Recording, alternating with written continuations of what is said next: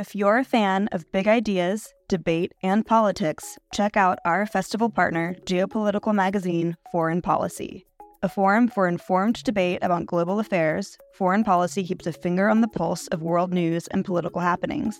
Beyond articles that delve behind the headlines via traditional reporting, Foreign Policy has so many other products to offer, ensuring that no matter how you like to engage with eye opening content, there is a method for you.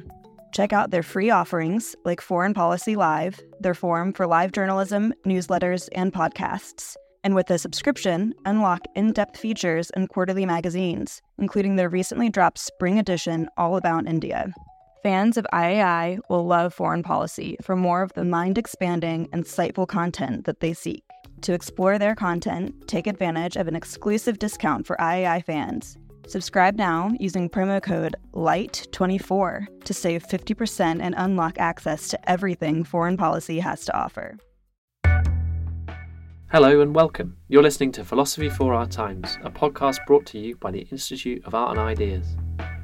In case you didn't know, the IAI have teamed up with Routledge to offer you a 10% discount across their whole range of books, not just those that relate to this podcast. Please follow the link in the podcast description for all the details. On Tuesday, we discussed what the role of spirituality and religion was in society. In this podcast, distinguished professor of English literature Terry Eagleton launches himself heroically at the twin hornet's nests of modern religious apathy and radicalism. Where should the unreligious look for answers? What has caused the recent growth in radicalism?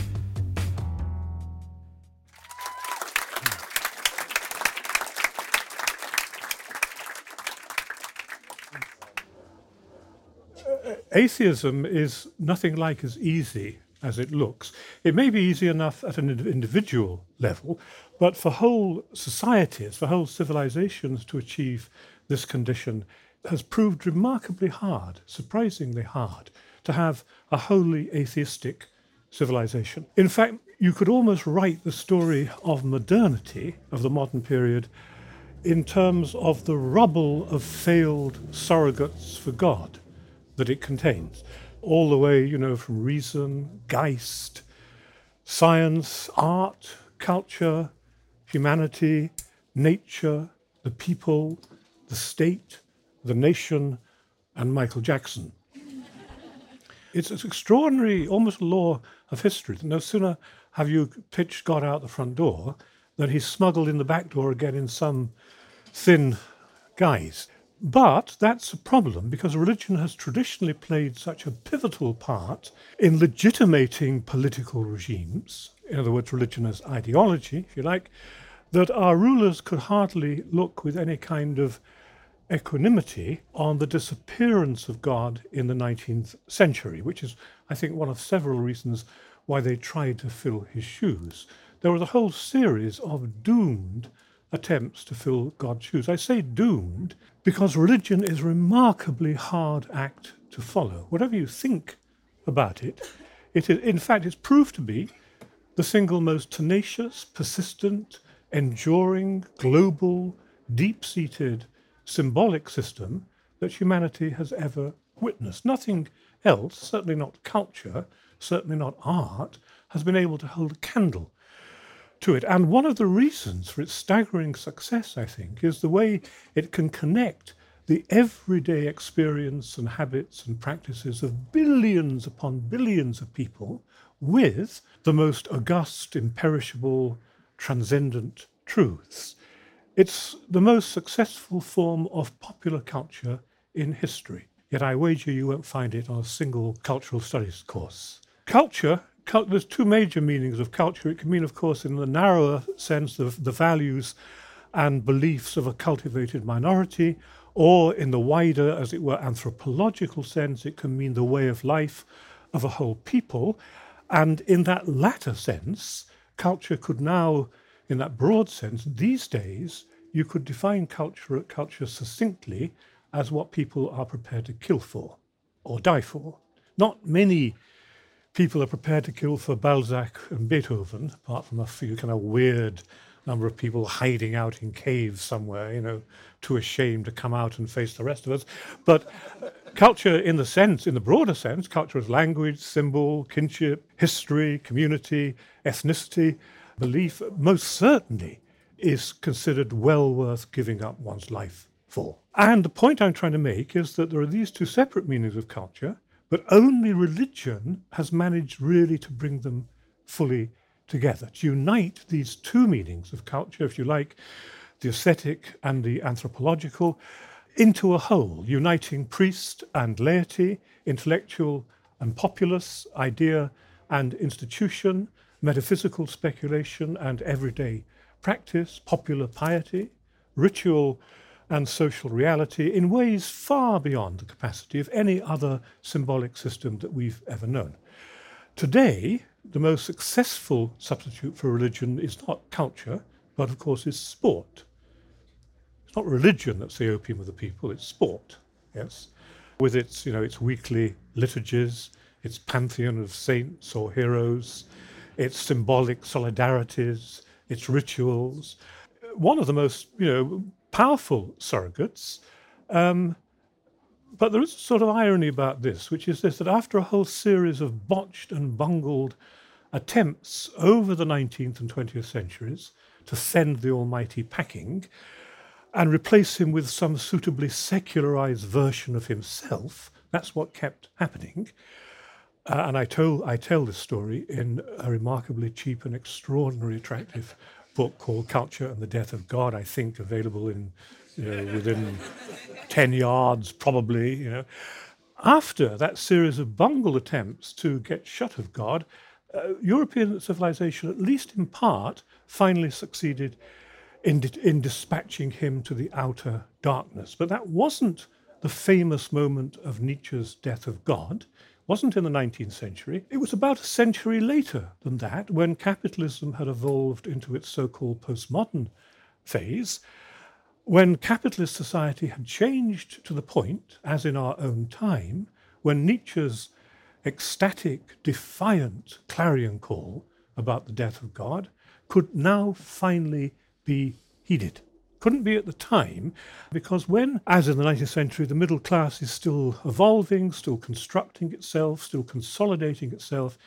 it's in need of some rather large narratives, grand narratives science, reason, Geist, progress, humanity, the supreme being, and the like. And it's only really when that class has come of age, has passed its revolutionary moment and has settled down to the business of making as much money as it can, that it can then afford, as it were, to go faithless, as it couldn't in an earlier phase. And not only afford to go faithless, but, but actually profit from that in certain ways, because religion is a divisive and controversial affair. It's not good necessarily for social cohesion. Think of Northern Ireland. The consistency of self and belief of the kind that religion traditionally called for doesn't sit very well with the volatile, mutable, endlessly adaptive subject of advanced capitalism. In fact, postmodern capitalism makes the disastrous mistake of imagining that conviction itself is both dogmatic and authoritarian. Yes? You don't need conviction anymore, and conviction is likely to be fanatical. Conviction is what those guys, those Muslims, over there have. We have reasoned beliefs, yes. Begin with a, ro- a robust belief in goblins, so the theory goes, and you end up with the gulag. Yes? An extraordinary idea, much in currency in postmodern culture. There's something incipiently authoritarian or autocratic about the very idea of conviction, which, of course, is why young people these days say like every four seconds you know, because to say it's nine o'clock sounds unpleasantly authoritarian and dogmatic, whereas it's like nine o'clock is suitably provisional, open ended, open to revision, and so on. When he was recently asked whether he'd ever had any convictions, Boris Johnson replied that he thought he'd once picked one up for a driving offence. Yes, that's a kind of conviction one has now. Now, obviously, in, so, in some senses, the faithlessness of modernity of advanced capitalism is a signal gain in all kinds of ways. It means, for example, that, you know, for example, sexuality is essentially nobody's business but your own. The purity police are not going to come breaking down the bedroom doors. Sexuality, art, and religion, the three major components of what you might call the symbolic sphere of human activity, are now privatized in modernity. They're nobody's business but your own. Essentially, you know, they're really like sort of hobbies, you know, like being a being a Methodist or breeding gerbils or collecting life-size effigies of Homer Simpson or something. And of course, in one sense, that's an enormous liberation. Been, those areas have been liberated from state power, state regulation, but by the same token, they don't matter that much anymore. They're nobody's business but your own, you know. As the man, as the, the wit said, when religion starts interfering with your everyday life, it's time to give it up. Yes. But I think the, the story is the point is that advanced or postmodern capitalism can afford to go relativist, uh, pragmatic, anti foundational, post metaphysical, post theological, even post historical in some ways, as the same civilization couldn't do at an earlier phase, say in Victorian Britain. belief isn't what holds advanced capitalism together in any sense, as it's what holds, say, the Lutheran Church or the Boy Scout movement together. Too much belief is neither necessary nor desirable for such an order. It's politically dangerous because it's potentially divisive, as I say, and it's commercially superfluous as long as citizens roll out of bed and get into work and pay their taxes and refrain from beating up too many police officers, they can really believe what they like. And that would have been an astonishing idea for an ancient or uh, a medieval person. The doctrine of liberalism is they can believe anything they like that doesn't interfere with that framework, that doesn't um, undermine the framework of being free to believe what one likes. In the eyes of Friedrich Nietzsche, who was in a way the grandfather of postmodernism, um, truly noble spirits, he has himself well in mind here, refuse to be prisoners of their own convictions, you know. Instead, they treat their own cherished opinions with a certain sort of cavalier detachment. You know, they adopt and discard them at their will one's beliefs are rather more like one's manservants, you know, to be hired and fired as the fancy takes you, than like the organs of one's body. Contrast that view, a very sort of English patrician view of conviction, with the philosopher Charles Taylor's point, argument that belief is constitutive of selfhood. To be a self, to be a subject, means believing, being oriented in some significant kind of way. It doesn't have to be large scale belief. It doesn't have to be uh, absolute conviction. The left wing historian A.J.P. Taylor was once asked at a fellowship interview at Magdalen College, Oxford, whether it was true he had um, some um, extreme political views, and he said he did, but he held them moderately. So you can always do that, yeah. Of course, you know, you may still need, not least at points of political crisis, to call upon certain rather grander metaphysical ideals. Otherwise, you don't really need to do that. What, what Nietzsche, I think, was the first to see was not so much that God was dead, that people weren't being grabbed by that idea any longer, but that, and this was really original, what had killed him wasn't some bunch of long haired atheist lefties, but the stout bourgeoisie itself. It was the very God fearing European middle classes who'd done God in. Why? Because they created a society, a market society, a commercial society, which was just inherently faithless, didn't need faith of that kind. And now, as it were, the economic base was embarrassingly askew to this rather imposing metaphysical superstructure of God and truth and history and freedom, which they'd inherited from the past, but decreasingly knew quite what to do with. And in, in time, this would be thrown away.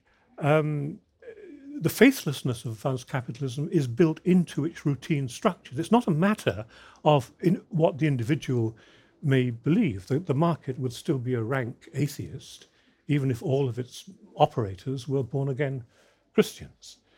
The stout bourgeois is a believer in his, in his church or in the bosom of his family, but he's a rank atheist in his counting house or bank or office.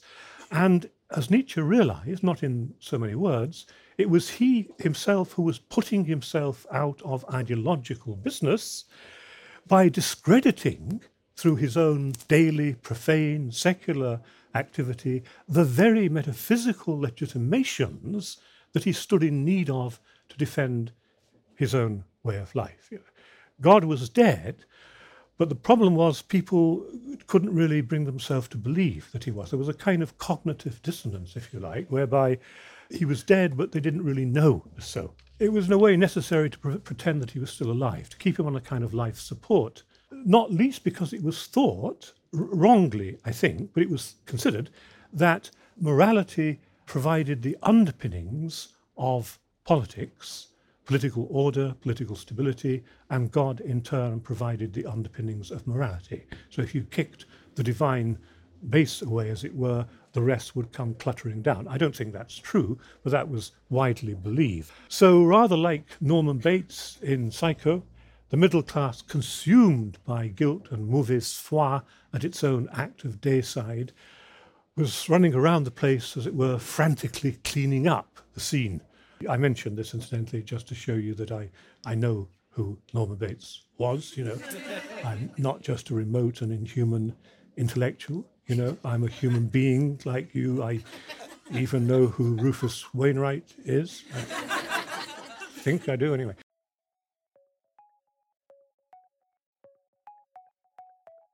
You want to hear more from the world's leading thinkers? If the answer to that question is yes, subscribe to IAI.tv for unlimited access to thousands of debates, talks, articles, academy courses, and live events. Are you bored of the surface level news, politics, sports, and entertainment coverage on your newsfeed? Go deeper. Get the philosophy behind the news and get the latest big ideas from the world's leading thinkers on subjects at the core of the human condition, life, the universe, and everything in between. It's free for the first month, and there's no commitment to pay, so subscribe now to understand the world beyond the surface level. If the metaphysical superstructure, as it were, no longer worked because people didn't believe in God much any longer or in certain metaphysical ideas, then Nietzsche really said, paraphrasing him, throw it away. Don't you see? You don't need it anymore. You think you need all this metaphysical stuff, but you don't. Like a child with his or her blanket, you know, thinks they need it, but the most dramatic event that will happen when you finally drag it out of their clammy little paws is they'll see that they don't need it after all, you know accept that God is dead and take advantage of his absence, Nietzsche says, to, to dance and to sing, to manufacture your own values in that void that he's left in the manner of the Übermensch, of the Superman, so called. And this, as I say, was far too radical a proposal for his time, where one grand narrative or another was still required, uh, but it becomes more feasible as capitalism evolves into its advanced or postmodern phase. A society whose major, as it were, intellectual and cultural priorities have now been thoroughly secularized. And what was the most, the enormous irony then? No sooner was that happening than two aircraft hit the World Trade Center. And a whole new grand narrative this time of capitalism versus a certain version of Islam sprang into being at the very moment when the death of history, the death of ideology, the death of metaphysics was being law- announced with a fanfare. And I think there's a kind of interesting causal connection here, because that sense that really all the grand things were over. From now on, it was just going to be business as usual with a few improvements as the postmodern the postmodernists famously said, the future will be just like the present with more options. Know? That that was announced in the wake of the West's triumph in the Cold War, which is really what it is. Giddy with a certain triumphalistic fantasy inspired by its victory, feeling now that it was the only game in town, that there was no significant other or enemy, uh, it could afford, in its ideological complacency, to de- declare all that old stuff over and done with. Yeah. and anyway, those things didn't fit very well into, as it were, the cultural climate of advanced capitalism.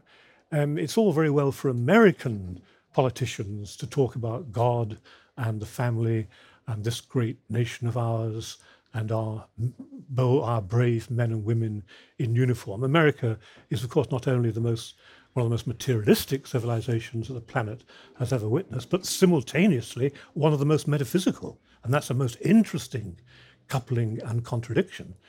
Things that you can get away in the States, kinds of discourse you can get away with, or indeed which are necessary for politicians to spout in the States, but would just, you know, uh, just in, you can't really get away with in the more cynical and hard-boiled milieu of, you know, London and Paris, where people just stare at their shoes and wait for it to stop, you know. anyway, the, the irony there, there's a whole series of ironies here, but this particular irony is that no sooner had a, a, a, kind of rather self confident, buoyantly atheistic civilization, at least in part, arrived on the scene. God was back on the agenda with a vengeance, but not the same old God. You know, uh, this time, uh, the God was not on the side of civilization. He wasn't, you know, a, a blue blazered, short haired, golf playing God, you know, but a kind of wrathful, alien, dark skinned God who belonged to them and no longer to us. The Almighty, it appeared, was not safely nailed down in his coffin. After all, he'd simply shifted address, yeah? Um, migrating to the hills of Montana and the souks of the Arab world. And despite his premature obituary notices that had been so smugly and assuredly delivered, his fan club was growing, is growing daily, not least in the evangelizing of Latin America.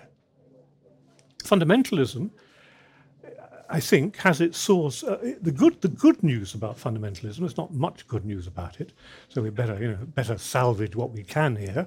It has its source, I think, not in hatred, but in, in fear, in anxiety. A lot of hatred, of course, has its source fundamentally in fear. There is a sense in which fear anxiety are more fundamental than hatred, which is sort of good news in a certain way. Um, those who feel washed up and humiliated by the brave onward march of the transnational corporations, of global capitalism, and who might conclude that the only way to draw attention to their undervalued existence is to blow off the heads of small children in the name of Allah, or blow up play schools in Oklahoma City, because let's not forget, fundamentalists are not simply over there, they're also, as it were, behind the East Coast intellectuals in the United States, in the Midwest and the South, and so on.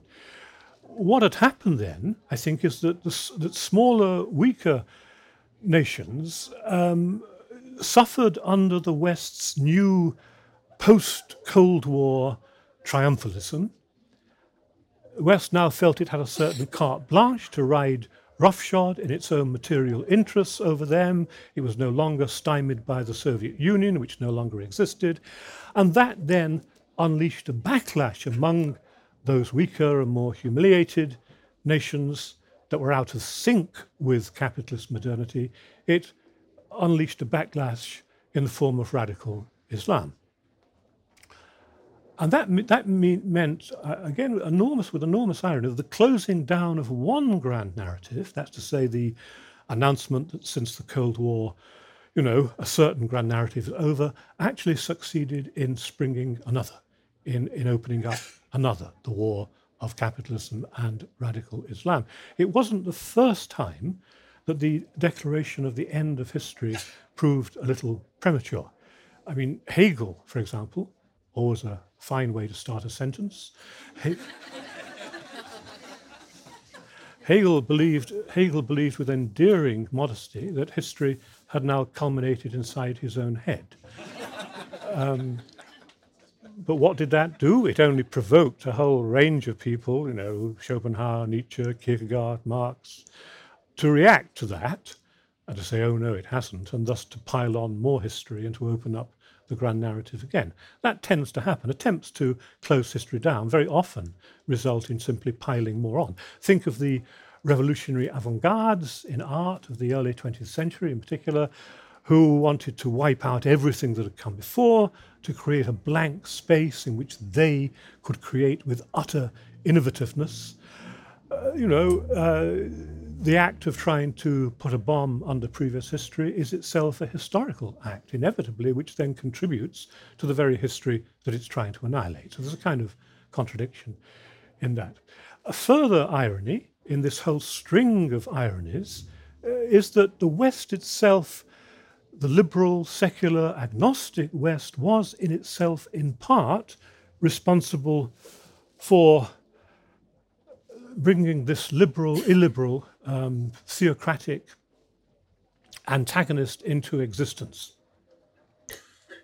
Even if, in Prospero's words in The Tempest, it still refuses to acknowledge this thing of darkness, this raging fury on the threshold that one gets so often in tragedy, it still refuses to acknowledge it as being, in part, its own. Um, repentance, traditionally, theologically, is opening oneself up to the monstrosity that is oneself, which also happens all the way from Oedipus onwards. The monster, the recognition that the monsters are not, alas, other people, but are much closer than that, closer than breathing, really. Um, and to be able to do that, an enormously difficult act, is an act of redemption, is an act of salvation, however tragic it may be. West hasn't been able to do that. Prospero can at the end, this thing of darkness, I acknowledge mine. The West hasn't been able to do that. Uh, um, an agnosticism that was designed, among other things, to ward off fanaticism and fundamentalism succeeded in the foreign adventures that flowed from it in actually stoking that fanaticism and fundamentalism. And again, an enormous paradox of our times.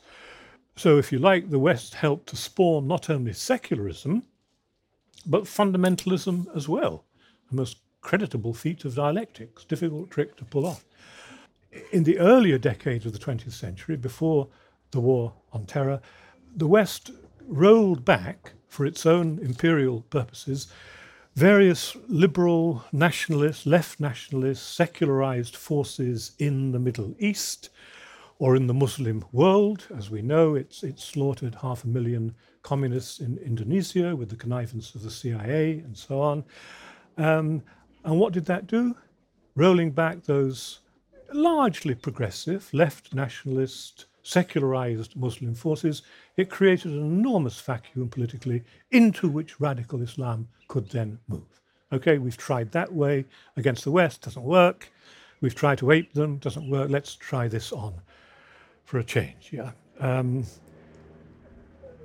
jihad is to some extent, it's not the whole story, but to some extent the bastard offspring of the very civilization it wants to destroy.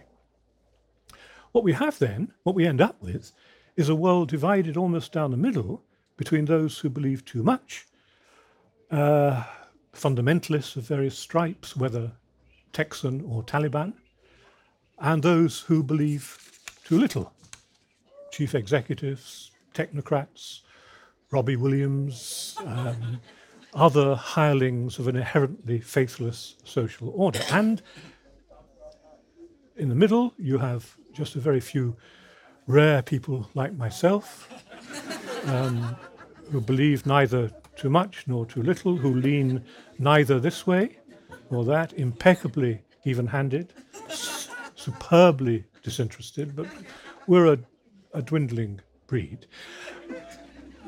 But the point is not simply that, as Yeats puts it, you know, the, the best lack all conviction while the worst are full of passionate intensity. It's that each camp keeps helping to bring the other to reinforce the existence and values of the other. It's, it's a stalled dialectic between them, as it were. Um, when it comes to belief, however, the West is now at a distinct disadvantage, I think, because in the post Cold War years, uh, because it, just at the moment, as I say, when it thought in its overconfidence it could get by on a sort of unholy melange of pragmatism and culturalism, relativism, anti foundationalism, and so on, it was brought face to face, eyeball to eyeball, with an absolutist foundationalist full bloodedly metaphysical antagonist for whom those things were not problems at all. Would that they were, would that they were, but they're not. Um, so, yeah, okay. Let me just finish by saying that I think this is one reason, not often touted, for the so called God debate. Yes, because another irony I have to report is that just at the moment when uh, a postmodern West was in the process of junking large sized beliefs that had su- served it supremely well in the past, you know, ideas of science, liberty, progress, spirit, and so on. Just at that moment, some Western ideologues felt the need to reach back into that previous history of the European middle class and come up with a sort of off the peg version of enlightenment. Yes, um, old-fashioned, old-fashioned 19th century rationalists like um, who's that? Who's that atheist whose wife is in Doctor Who? Uh, Dawkins, sorry, yeah, Richard, yeah. So that's all I know about him, actually. I just know that his wife used to perform in Doctor Who. Um, old fashioned 19th century rationalists like uh, whatever his name is, and um, my, my, old, um, my old Trotskyist comrade, late comrade Christopher Hitchens, um, may have all kinds of reasons, some of them very good, for arguing, I think, against religion.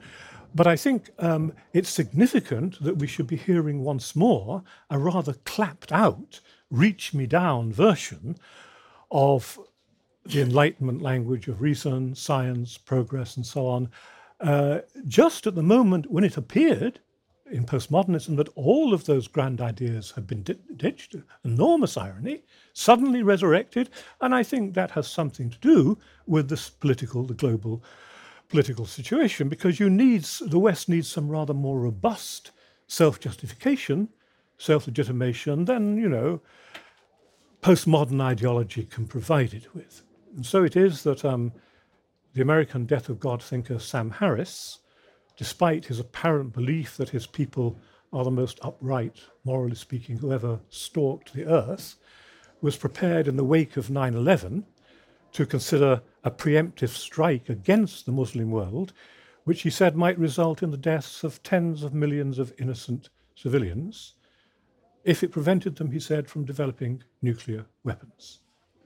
And Harris is a liberal. Harris is a liberal. God knows what his more right wing colleagues are cooking up for us. Yes. For the sake of clarity, perhaps I just let me end by saying that uh, when I refer to 9 11, I, I, refer, of course, to the second 9 11, not the first 9 11, as I'm sure you realize. I, don't, I refer to the World Trade Center, not to the 9 11 that happened almost exactly 30 years before, when the American government and its uh, agents violently overthrew the democratically elected government of Salvador Allende of Chile and ex- installed in its place an odious autocrat who went on to kill far more people than disappeared and were killed in the tragedy of the World Trade Center. But you won't hear much about that on Fox News. Thank you. We hope you enjoyed this podcast, which was brought to you by the Institute of Art and Ideas. What did you think? Let us know by tweeting at IAI underscore TV with the hashtag philosophy for our times.